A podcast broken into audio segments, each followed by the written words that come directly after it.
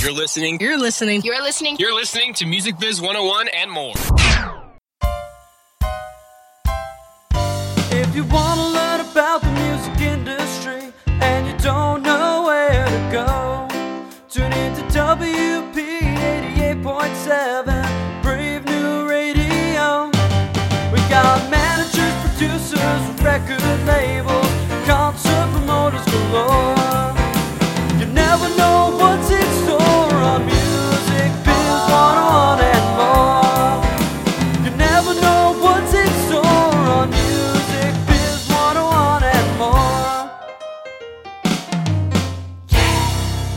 Wednesday at 8 p.m.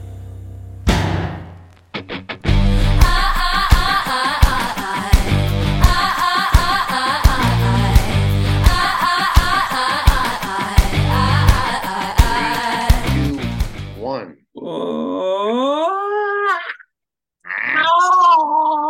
yes, yes, yes. It's early. as early as we record Very Music Biz 101 and more on Brave New Radio. I'm your professor, David Kirk Philp, along with Dr. Esteban. Marcone emeritus. Yes, Marcone em- em- em- em- Emeritus. And he is rocking now. He's on location in Florida, but he's That's able to right. make it happen for us and for the listeners. So thank you, Dr. Esteban. Exactly. We uh, are having a great show today. It's going to be Luke Davis, who's the drummer for. Originally, they were a New Jersey band, the Happy Fits, but now they're your band. Wherever you're listening, they are your band, and he plays drums for them and does some singing. We're going to do some talking with him about that because he has some really good stories to talk about.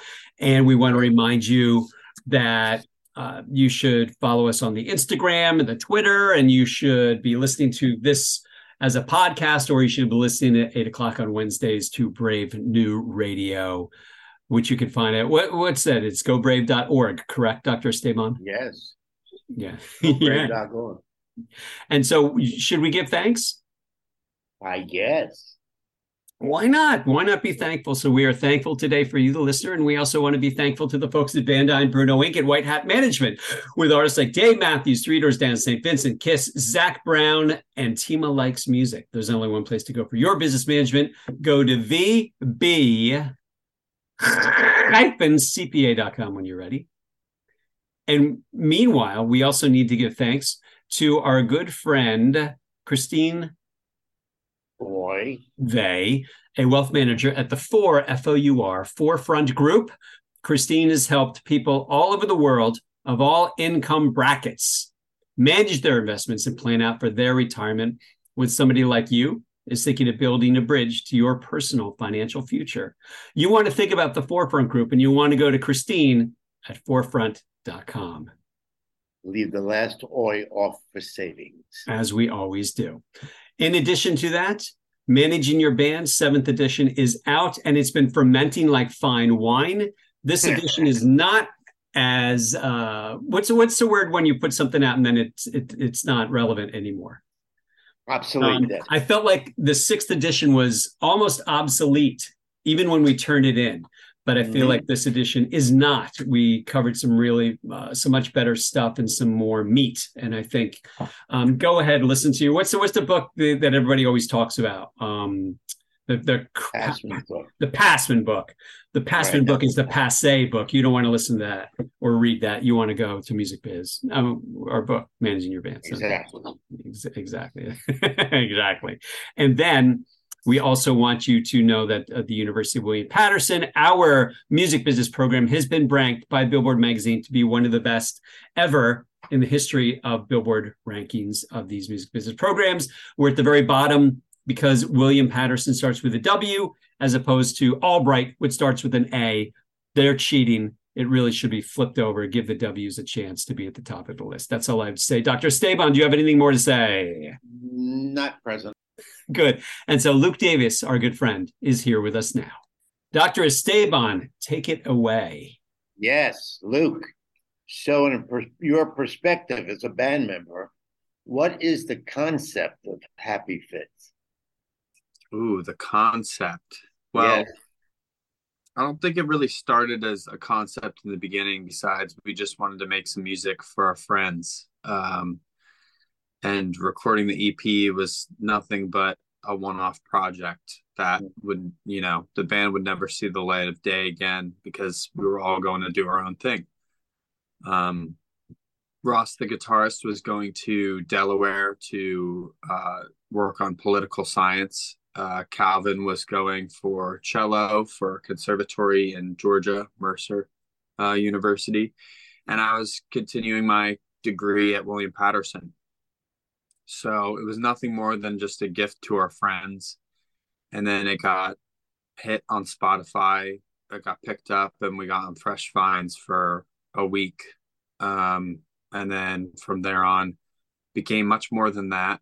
And I think over the years, it's really become hopefully a place that people can not only relate to what we're feeling in our music and our lyrics, but it's also a way to escape everything that's going on in the world, um, but acknowledge that not everything is okay. But it's, you know, that's sometimes life. Uh, so it's kind of become a multi layered, much like an onion, uh, the meaning of uh, the happy fits, but a lot of it is for a good purpose or positive meaning um, in the long run. Mm-hmm.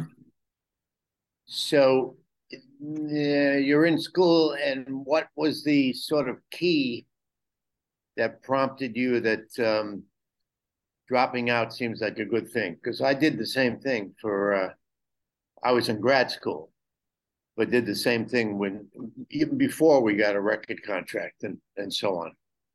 So, what was that little thing that pushed you over the edge? Yeah, I, I think it was scary. It was quite a leap of faith. Um, you know, I went to school, I went to Willie P to find other people that wanted to do what I was doing. Mm-hmm. Um, and there were plenty of people there that were like that.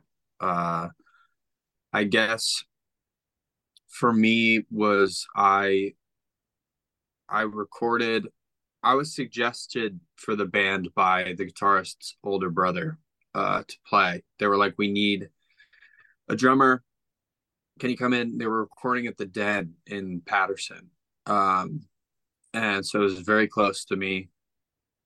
And I ended up recording the songs, and I was like, wow, I really, really, really love this band a lot.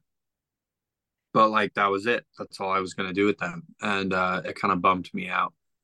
Um, and then that again, that fresh getting on fresh finds, uh, they were up to like 120,000 monthly listeners within a month or so. Uh, they got an offer. They played for Elektra. Um, I saw this opportunity as uh, an artist who had no idea what they were doing to jump in and I guess work with this band and hopefully be in it full time. But my banking was I heard their music and I heard what it sounded like and I heard the potential of what it could be in the future. So I just put all my eggs in one basket and I asked for, I guess, the the semester break or semester leave of absence for the first semester to see how it would go. And I wasn't even guaranteed a spot in the band um, when I was talking to Calvin at first, but I did it. And the first show we played, he was like, We're going to do this for a very long time, man um, and it all worked out. But I, yeah, I completely banked on it because I just believed so much in the music and those guys, and it uh, has really worked out. Yeah, I think you said uh, the right thing. You took you, you took the plunge and put all your eggs in one basket, and that's hard to do. I remember making that same sort of decision that this is gonna. I'm not doing this other stuff, and I was doing a lot of musical stuff mm-hmm. but uh, it just came to that, you know, that boy, do I really want to do this and make that commitment? So you, you have to make the commitment if you're going to do it. So what is a what's a live show about? I mean, I don't know anything about the band. I watched, of course, the videos on the website and so on. But what what what happens at a live show to make it work? Um, you know, until recently, we didn't have anything besides us on stage. We didn't have any backing tracks, no click tracks, nothing. It was just the three of us. Uh, I play drums, Ross is guitar, Calvin's cello, and we all sing. Um, and I would say that you know we do all right as being a band that backs up a lunatic cello player. Right. Um, and then we can also each harmonize or have our own leads if we want to. But that guy is just is is very hard to take your eyes off of. Um, and I think we just really would back him up because we had played so many shows at the time where we felt really comfortable kind of going off the rail a little bit, but then coming back to the song of if he started doing something crazy, we're like, all right, let's go with it. Let's roll with it. This is the whole point of, you know, having the freedom of not being on clicks and everything. We can we can have him go into his little wonderland on stage where he, he loses himself and we can just be there to back him up. And then once he looks at us and like wants to go back to the part, we can just slam right back into it. Mm-hmm. Um, I think people, a lot of people like that. It was very, it was quite obvious that it was only three of us on stage. Um, you know, there was there was only so many effects you could do that would fill out, and so people were impressed that it was only three of us. But you know, as the years grew, when we were in the beginning, like didn't sound great, but it uh, like the the musical notes were great and everything and the singing was great but the quality of instruments he's playing like he was playing like a $300 like white stick of a cello and it's right. like you know a classic cello that is even people that would classic cellists would look at and be like that's all right like is a you know his $13000 cello that he sits at home and he's not allowed to bring out because his parents took out a car loan for it right. um, like it's like it's the quality of cello is night and day. Um, and so luckily in more recent times he's been able to get a really cool one that uh, he's able to beat up a little bit, but not too much, but a carbon fiber. And that one is, you know, quite expensive. Mm-hmm. Um, not expensive as the car loan cello, but almost there. But right.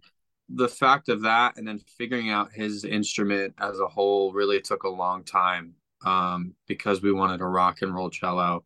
It was how do you play? And he's, I mean, I haven't seen anyone really stand and play the cello and jump around and play the cello like he does. Mm-hmm. So he uses a strap called the Mike Block strap. Um, and I think only like four or five people have purchased it ever, but he's purchased like eight of them because he keeps breaking them from jumping around like a nut job. Um, and so it took kind of like five years to really get this sound that we wanted out of it, and a little bit with guitar too. But uh, yeah, we were always looking for the sound that we could just never achieve unless we were in the studio. But live, it was like impossible. So this year, finally, we were we were able to like not only achieve that sound almost fully, but then we got backing tracks and click tracks, and the backing tracks are simply for um, like tambourine, uh, some bass that we need because cello doesn't have enough low end to have some of the bass parts that we need for songs to make it really fill out.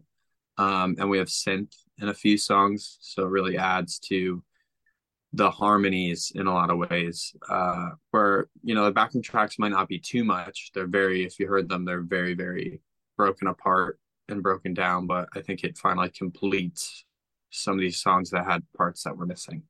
Mm-hmm. Um, but I think we bring a pretty high energy set. That's our whole point the whole time is to get everybody escaped for the weekend or the weekday, whatever it may be, and have a great time. Mm-hmm. You bring up uh, an interesting point again that um, most of the time, and I can speak for the band I was in, is that you're trying to get that live sound in the studio. So what do we got to do to make that live sound and make that connection? Because we were known as one of a, a great live band. Yeah. So like Sly Stone wouldn't let us open for him and so on. But we could never, we couldn't get that on the record. And you're talking about sort of the opposite of how can we get what we've captured on a record and bring it to the audience live. Yeah, I think uh, you know, there's great there were great things to both. So it was more of blending them together because you were getting a different people really enjoyed the live show, but it was very different from the recording. People love the recording, very different from the live show. So it's like, how do we get them together into one? Um, and so that has been that was a struggle for years. And who knew it was just the click track? No, I'm kidding. But uh, it, it definitely, you know, it added a lot of dynamic of like, yeah, these songs this is the pacing of what the sh- song should be. Like we went back, our click track messed up one of these uh shows and we started playing the songs without click again. And it was like, oh man, no wonder we can only play 45 minute sets before because we I would play the song so fast on drums that we would just fly through all of them. Um, but yeah, it's re- it's been really great having that click. Uh, and some reason, just when you keep doing that and it's the consistency every day, it really gets closer and closer what you want it to be. And now I'm super, super proud of how sonically the album sounds, uh, like on on record and everything. So it is great that we're getting as close as possible to that feeling, but it also being like some big and boomy different experience live um yeah. but similar. Right. So how did the, a booking agency get interested in you? Wow. We uh we booked a lot of stuff ourselves for yeah. for about i think three years. Um and you're going to hear me talk a lot about calvin. He is just the man of all minds he is a genius and he was tired of sitting around. Um, and we didn't really know how to approach stuff. So he was like, well, what if we go on Bandcamp and look at as many bands as possible and email them and ask if they want to play a show and then i will go to the booking like agent at the venue and I'll present them with a full band for a certain day.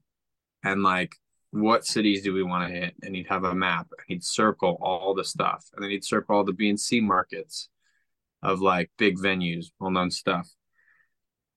That were reasonable. It's not like he's going to try and book First Ave when we can only pull, you know, 10 tickets. Uh, and uh, so what ended up happening was it was me and Ross would go on Bandcamp and we would look up like indie rock bands or some ridiculous tag like that for we'd look up like 200 bands a day and maybe be lucky if we got like 15 to 20 that weren't like their last album was in 2010 or something mm. um we ended up you know it'd be like 20 30 40 bands whatever and then we would put them in a spreadsheet and email blast all of these bands and, and be like, hey, can you play these shows? Um, if you want to, can you play the next show too?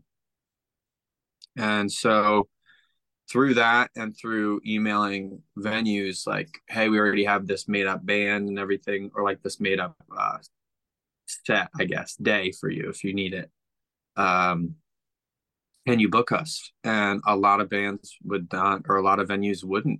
And we had to keep searching and keep doing it. And, you know, at the time, we're not 21. So that made it really hard too. There was a lot of DIY stuff we did, um, a lot of Facebook groups where we'd find and work with other bands to do some shows. We've definitely done some random house shows in the middle of the woods, which were terrifying, but uh, you know, you never forget those memories. They were amazing. Uh, but yeah, we ended up doing that for I think three. We did like one tour that was a West Coast that was seven shows long, not too too long, and then we did we did one that was we were on the road for 64 days and it was like 40 yeah. shows um which was crazy that was an insane our our first drive was from jersey to seattle Washington. So it was a that great was. That was one of the tours. That tour you booked by yourself, or that was with the uh, Sound Talent Group? We booked that one by ourselves. The 40 shows one? Yeah, that was Wow. a long, long time ago. We've had another 40 shows one. We've had a few of those now. But yeah, we did the first one. Uh yeah, it was 64 days, 40 shows. After that one, we instantly got hit up by Sound Talent and they're like, Hey, Right. do you need some help? And we are like, please help us. Um, we just played to four people in Memphis. We really need, you know, some backup. But uh, Yeah. Yeah. yep. So we did a bunch of that, and then we ended up getting. Uh, shortly after that, we recorded our first album. Met Ayad, and Ayad was good friends with this guy named Kieran, and Kieran is the one who hooked us up with uh, Sound Talent Group. hmm hmm and Kieran and Ayad are both our uh, managers now. Right. So the band's an overnight wonder. yeah, it's funny. That's such a funny word to me. Such a funny term. Yeah. All right. So, how did you get to Europe? Europe, Yeah. I think, um, you know, we toured enough. We did enough pretty cool tours, uh, in in the U.S. now that we have had a lot of fans that reach out, and Spotify is an incredible thing where you can kind of see where your music is coming from. And especially during the pandemic, we were doing our live streams. A lot of people would comment and be like, come to, you know, the UK, come to Spain, come to like all of these places, Germany, everything. And they were very persistent and it was awesome. It wasn't like a one off thing. And a large amount, I mean, you could check on your YouTube live streams where people are tuning in from, especially um, they were in the UK. And from there, we had a discussion after a while with a few booking agencies. Um, and we we ended up deciding on one and they just booked us a tiny little tour and we didn't really think anything of it we thought it was going to be like back to ground one of going on the road again and we knew full well for an american band it's not for a very long time until you start making money out there it's more of for the experience and to you know get those fans satisfied which is you know the main thing is in an ideal world we wouldn't need the money. We just keep playing shows there and we don't care how much we get paid because it's awesome. You know what an experience to be able to go out there and play shows for people who care about your music. Um and that you know it ended up being a really unbelievable tour we sold out every show it wasn't a lot of shows but it was uh we did glasgow uk uh manchester berlin um and then we did uh I think we did two in UK. But it's like we got to go there, every show sold out. It was insane. And then they X-Ray was like, "We want you to come back quickly," which is our booking agency. Um they were like, "We want you to come back quickly." Because like there's this kind of fire going on right now, it seems with you guys. Uh and people are very excited. So we announced the tour again. We added some shows, and we sold out two nights in Belgium instantly, uh, which was really cool. I mean, it was like we released it one night, it sold out, and then we announced one the next day. It sold out.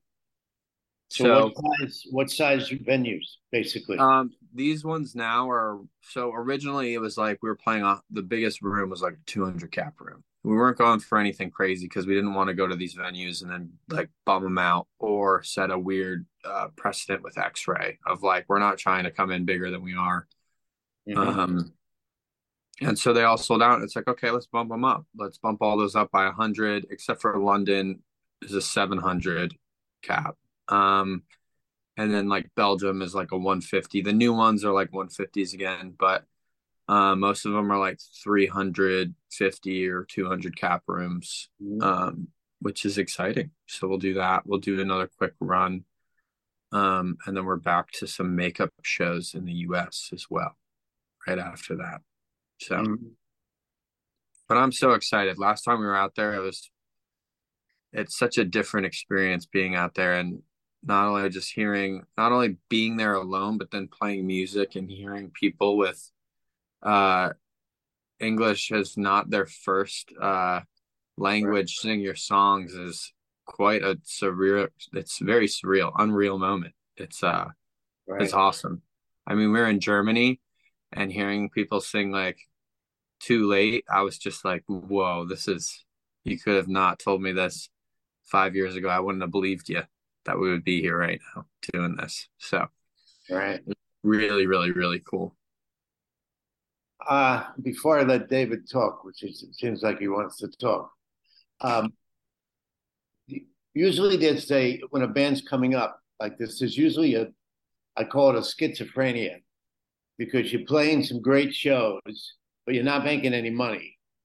Then you have to go back on a Tuesday night or a Thursday night and play a show somewhere which you don't want to be, but at least you're making money. So, so how do you, how do you the, the band ever have to deal with that schizophrenia, which I call schizophrenia?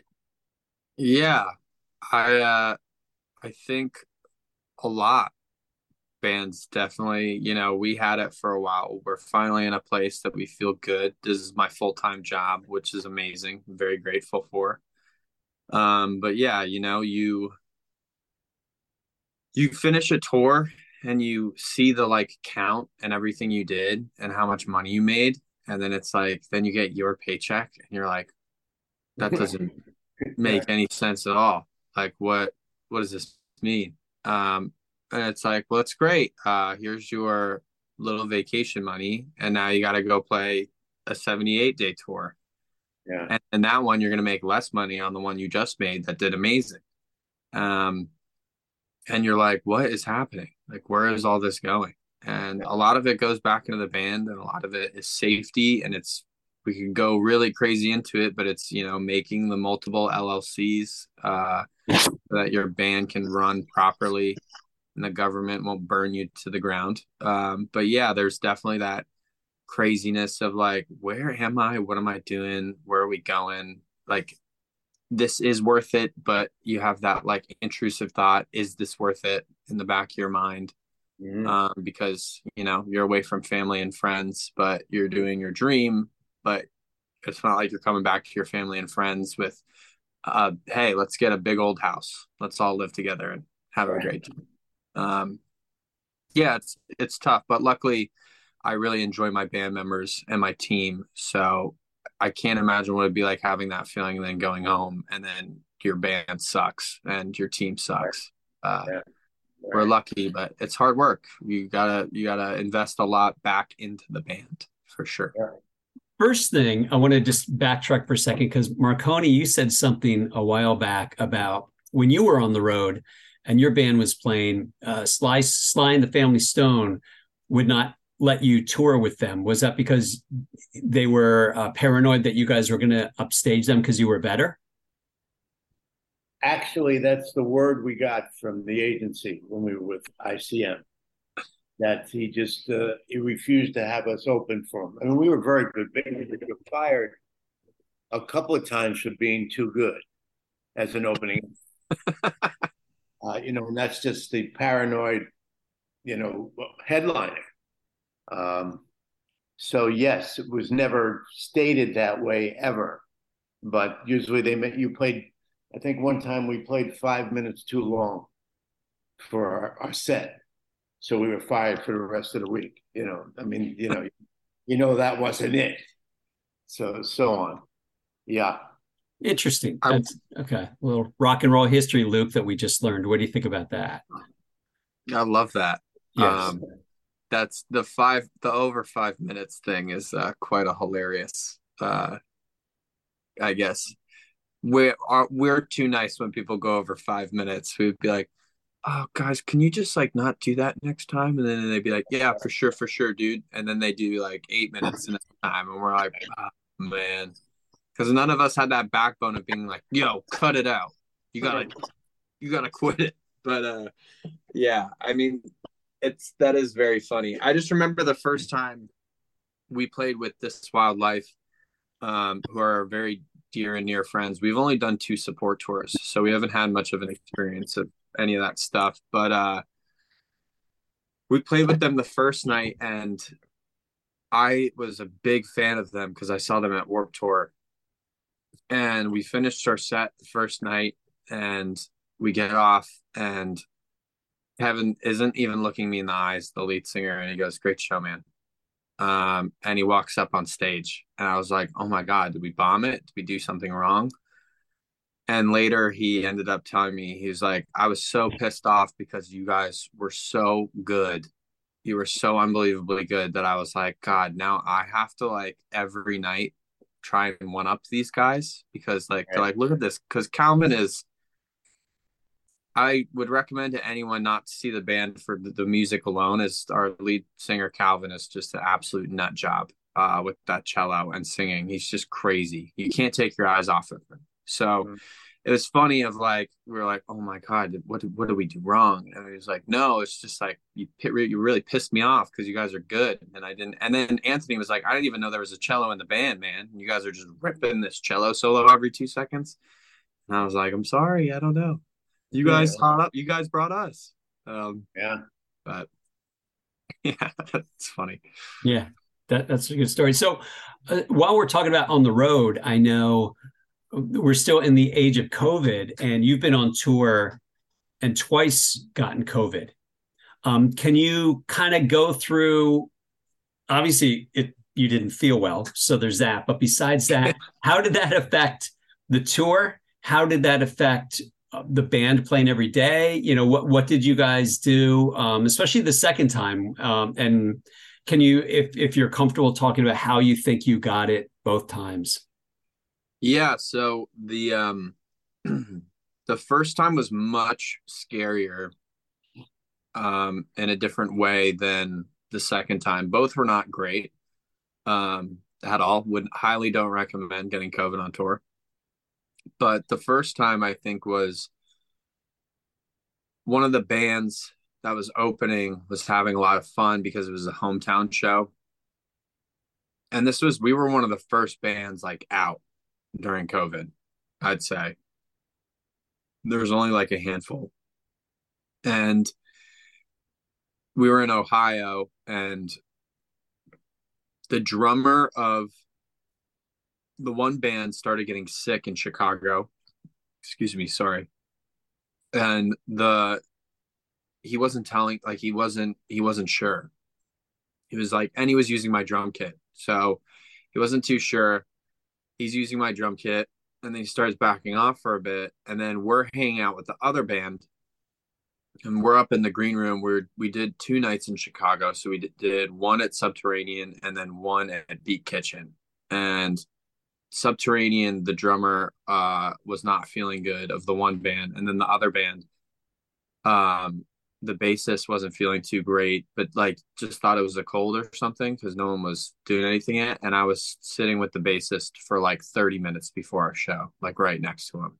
Um, and then boom, next day they go, drummer has COVID. We're all freaking out. We're like, okay, let's test ourselves. We're all negative. We're all negative. And then the one night that the next show we had was in Mini, uh, we played, but the first band didn't play. And then the second band found out that their bassist was gone, but the lead singer was fine. So the lead singer just played alone like an acoustic set and then we played and uh i woke up the next day and i felt like and i was like oh no so we went i like something felt wrong i felt like i had asthma i wasn't feeling too good. Um and we went and the only rapid tests pcr rapid tests you could get was at the airport and they were $200 a pop. And so we went and we tested us and our whole crew. So it was like $1200 to do it which for anyone is a lot of money. It's especially a lot of money on the road for a band that is not very established yet. And uh, we all tested negative and i was like guys there's something wrong i was like i feel sick like this uh, does not feel right. And I went back and I tested positive. So we spent another 200 bucks. I got a positive test.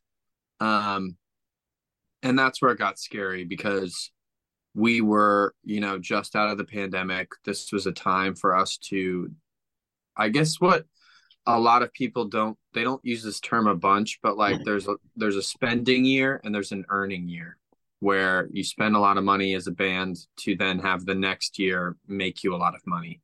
Mm-hmm. Um, at least from what I've heard from my management. And that was definitely an earning year for us. And this was throwing a big hammer in the middle of our uh, earning year. So I was freaking out and they were like, well, we we got to isolate him. He's got to be isolated. Uh, at first, they were frustrated, like, why'd you test? Were you not feeling good? Um, and I was like, yeah, I wasn't feeling good. Um, and that was kind of the case with everyone. Is everyone was scared because it was like, oh my god, if you get it, you know that's 14 years gone and we didn't know or 14 days gone and we didn't know how many um like how people would react you know there's the side of people that were like oh my god this is you know a bunch of baloney. Uh covid's nothing. Or it's the people like oh thank gosh. And luckily with our fan group they're very they really care about us and they care about everyone's health and everything. So we announced it. Um, we had to skip two shows at the time. I was dropped off in Minnesota in the middle of nowhere. Um, and luckily, the lead singer of Mags learned our entire set. So we only missed two shows. And even though I was gone for, I think, 10 days total, we only missed two shows out of, uh, I think, eight that were there. So what ended up happening was they played the shows. He did an acoustic set, then he jumped on drums and did the whole Happy Fit set. So I was isolated in Minnesota for like 10 days, um, sick as a dog. I uh, I actually ordered a PlayStation to my room, and so I could just play video games or do something because I knew I couldn't leave the room. And there was no place for me to walk or anything. It was like a highway and then the hotel and nothing for miles. So I was like, oh man. So I had to like order the amount of ridiculous food I ordered, like sushi burritos and random stuff. Minnesota was crazy. Um, and yeah, I did that. And it was quite a, you know, it was a scary time regardless, but it really gets to you when you're alone, isolated, and you're like, oh man, they're playing all these big shows. They played the biggest show of the tour when I wasn't there. Um, so you know, it really bummed me out, made me pretty sad. But or one of the biggest shows they played there.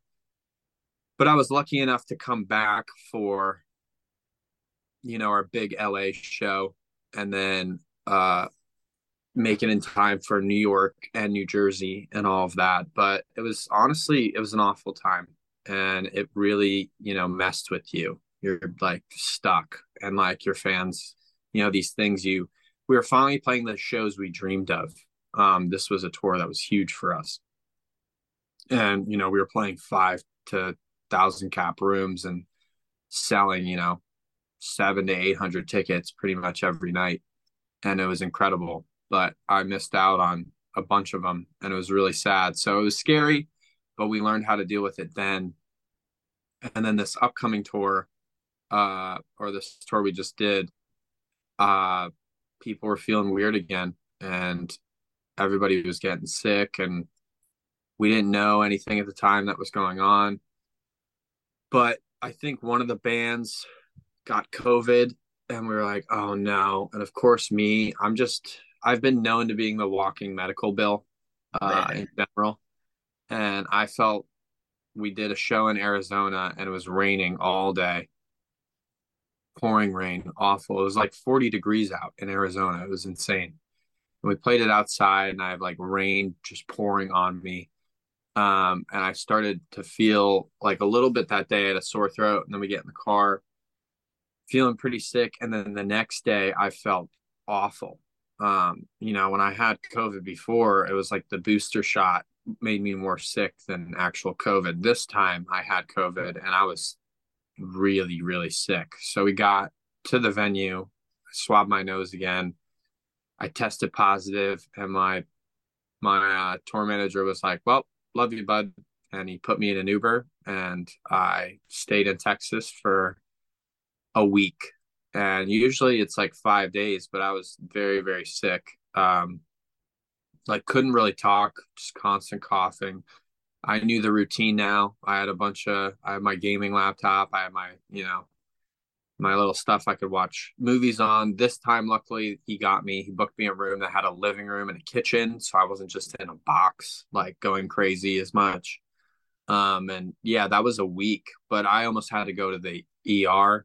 I felt awful. I had to get like steroids shipped in. I was very sick and really worried. So we ended up missing I think six shows because it was kind of a ripple effect where I got it and last time no one else got it, but this time I had it and then Calvin got it and then two of our crew members got it and then some of the other bands got it. And you know what we realized with a lot of these bands too is some of these bands were crazy and pretty disrespectful where it wasn't anyone on our group or team but they just they would have the covid test positive and then the people would go in and be like you feel good they go, yeah. And then they would just be like, all right, don't tell anyone. And they just go on and do the COVID show. Like just go and do these shows and shake hands with people, all like of all ages, all like, you know, health, health wise, everything. And we're just not that, you know, we were like, we're not going to do that. We got to play it safe again. Um, we're not going to be specific of who got COVID because man, would it have been a laugh to everybody if it was me again um, but yeah, we did that again, and then it worked out much better this time in the sense of we were able to do the makeup shows. Um, it was a little benef- beneficial to us just because this tour was really crazy. It was like we were on a bus tour, but we were in a van. So we were like already worn out completely and so exhausted. So regardless of even if I kept quiet and wasn't singing and playing the drums, everyone else would have been dying. I would have been dying too. It would have been very bad for everyone's health as well as our, you know, the performance people paid to come for. So we're doing those makeup shows in April, and we're really excited bringing back everything. We're not half-assing any of it. Uh, different opening bands, but very exciting opening bands. Um, it's tough, you know. It's a scary thing that is now a new thing in the music industry, but I think it's something that you really have to respect because it's just not fair to people who are coming out. Uh, there, it could be so. It couldn't be. It, it could be not devastating to them, but it could be devastating the people they bring it home to. You know. Um, so, yeah. Sorry for that rant, but it was it was scary time, but we made it out of it. How does your merch work? Who does your merch and how does it work? Because I see you got a great deal of merch. Uh, are they one offs or, or what? What happens with that? Yeah, so um, in the beginning of the band, we used to make it all of ourselves, and we would even do the fact of screen printing, and they looked awful. We would do it in Ross's basement, and we would we would put some of them on discount if they had some blotchiness. We'd have a discount box of like, hey, if you want this one for three bucks as opposed to the ten bucks or whatever, go and take it. And we decided to go to the next level pretty quickly after that, and we found a great place in Plumbing Flemington that would double ink uh, shirts for like it was like three dollars to make the shirt, um, and it was great. But we were coming up with all of our designs.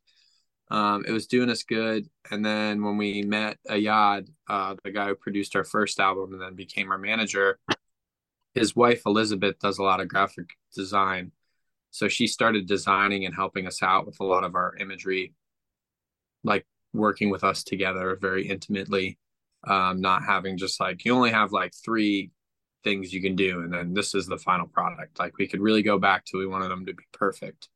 And so in combination with her ayad uh, we met this guy andy um, who started his own uh, merch company and now he is the merch guy not only for us but he does foals and he does uh, bad bunny now. So he works with some big big artists um, and we usually do you know there will be a tour or if we have uh if some holiday comes up or we have a special show like the troubadour we'll make special merch for that i think you know a lot of people a lot of fans are starting to realize now that merch is pretty much one of the only incomes that really the money goes directly to the artist uh, in the most way possible. Um, it's and uh, so we try to do as much special stuff as like that we can with that. Um, but you know, having the aesthetic of fruit kind of be a joke at the beginning, but then becoming a really serious platform for us we really wanted to like jump on that. Because we can have very vibrant colors and make our our merch pop. Um and a lot of people ask like what the heck? What is that band? What is that?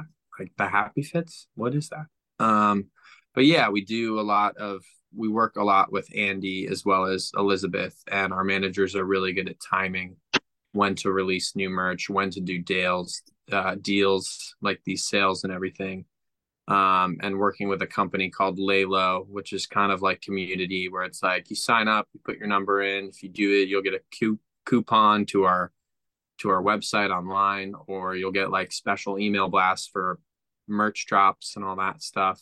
Um, and we like doing contests with that as well. Um, I think we just did an international contest where we involved merch for international uh, fans that they can grab some merch with no shipping costs and like 10% off. Um, we really want our merch to, I guess, people feel proud to wear it. It's not like something that uh, they might feel silly, but it is silly in a way. Some of it is happy, go lucky. Um, much of, I guess, our our feelings when we're on stage. But yeah, the merch has slowly developed more and more. I think everyone knows how hard it is to get vinyl now uh, these days after the pandemic. So we've been working on that for quite a while as well. But we love doing that, some tchotchkes, uh, hats, everything we can um, for everybody's style preference. Mm-hmm. You have a number of sources of revenue. We just talked about merch and we've talked about going on the road, and you mentioned earning years. You also have a deal with AWAL, and so you're making something from recorded music. There's the pro income you'll get from are you guys ASCAP or BMI? We're uh SESAC. You're SESAC, okay, SLESTAC, okay. And then there is uh publishing, and then beyond that, there's sound exchange. Can you tell us a little bit? Because nobody ever talks about the sound exchange revenue that they get. Can you kind of you don't have to tell us how much you make, but where are you getting the revenue from sound exchange and how has that been helpful to you as a band? Well, the big thing when I realized what I didn't even, I had no idea. I mean, that's part of why there's a lot you can learn being in school.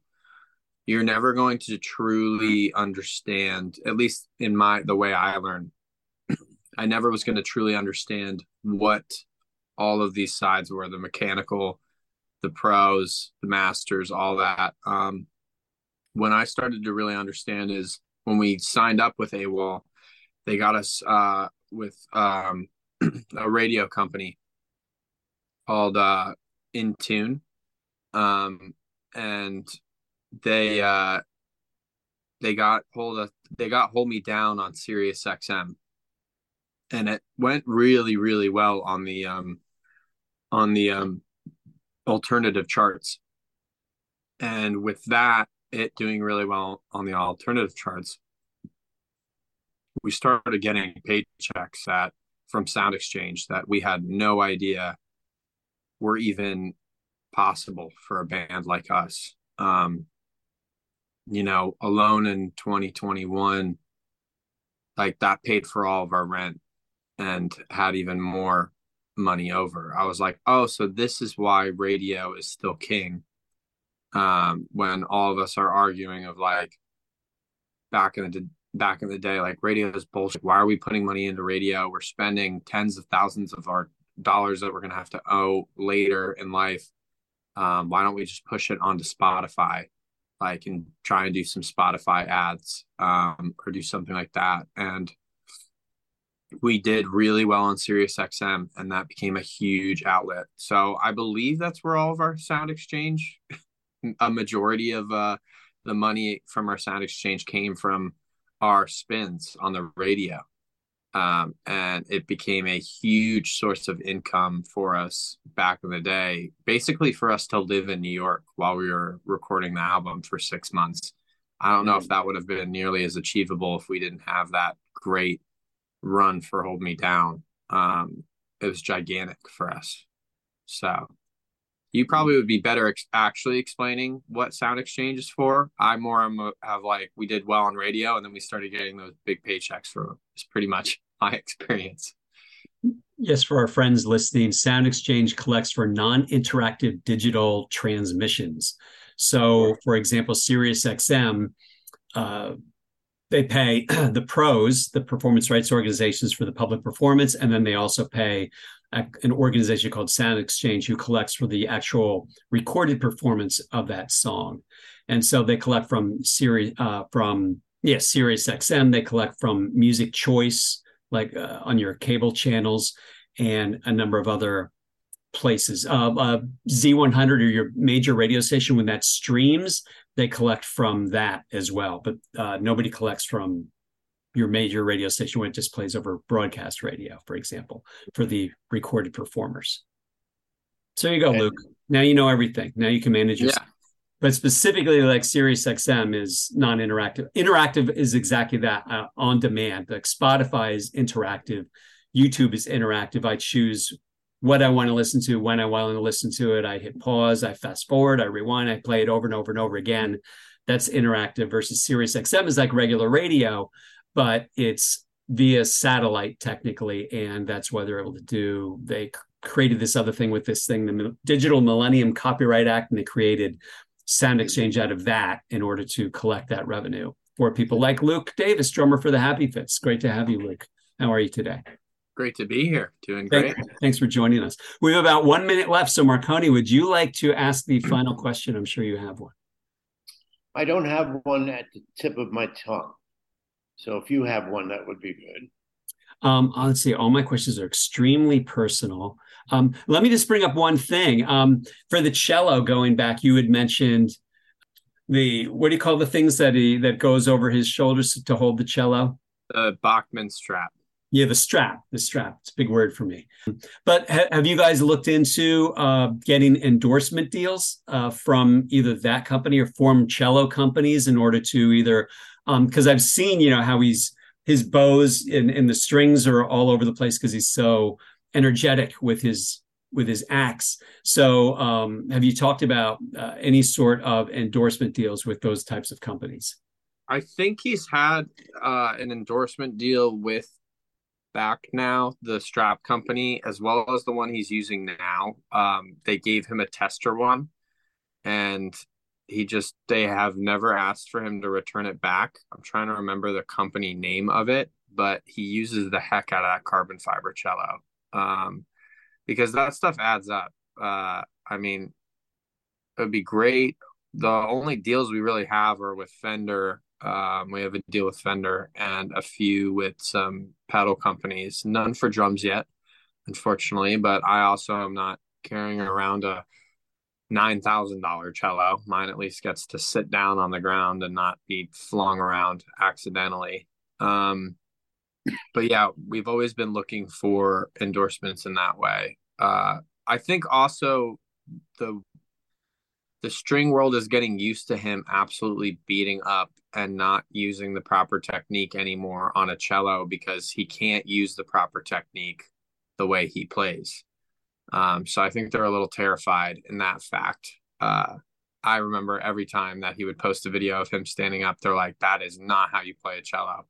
And it's like, we know that's why we're doing it. um, so it's it's been interesting to get uh, i'm trying to remember the company that lets him borrow cellos but most of them are like hybrid stuff where i think in reality he wants a normal cello that just can have a thing that plugs, you know, that is able to have the strap and go on and be able to go and rip it because he really has to MacGyver it. He has to fill up the F holes completely with uh, uh, styrofoam or like the the fabric, just because when he gets up there and he puts on a distortion pedal, it all feeds back.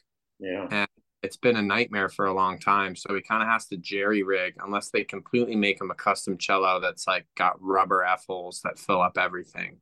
Um, he's had to custom order everything or just, you know, MacGyver it. And then he puts this like, it's kind of funny. Our managers call it the diaper, but it's like, uh, it, he has duct tape, like a padded duct tape, like pillow on his back because you're supposed to have the cello angled out at not like a 45 degree angle, but pretty far out. And so he needed to duct tape and make a pack behind like his chest so that he could have it out. Otherwise, it'd be flat and he'd be like scrunched over it like yeah. Scrooge or something trying to play those notes.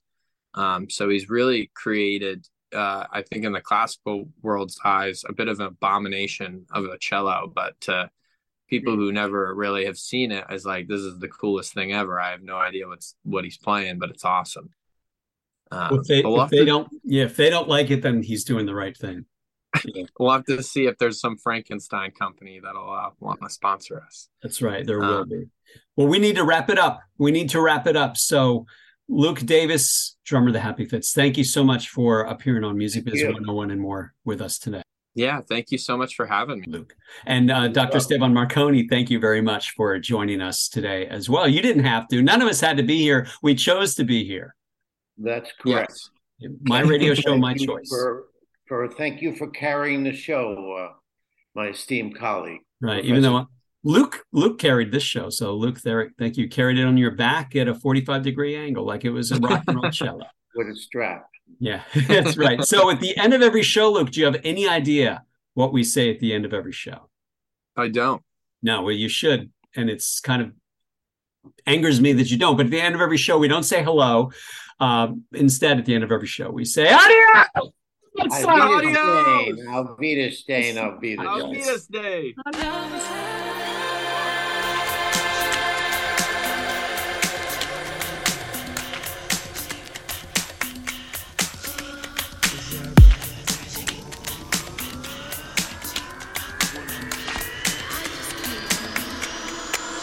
Wanna be your lover in every sexy kind of way.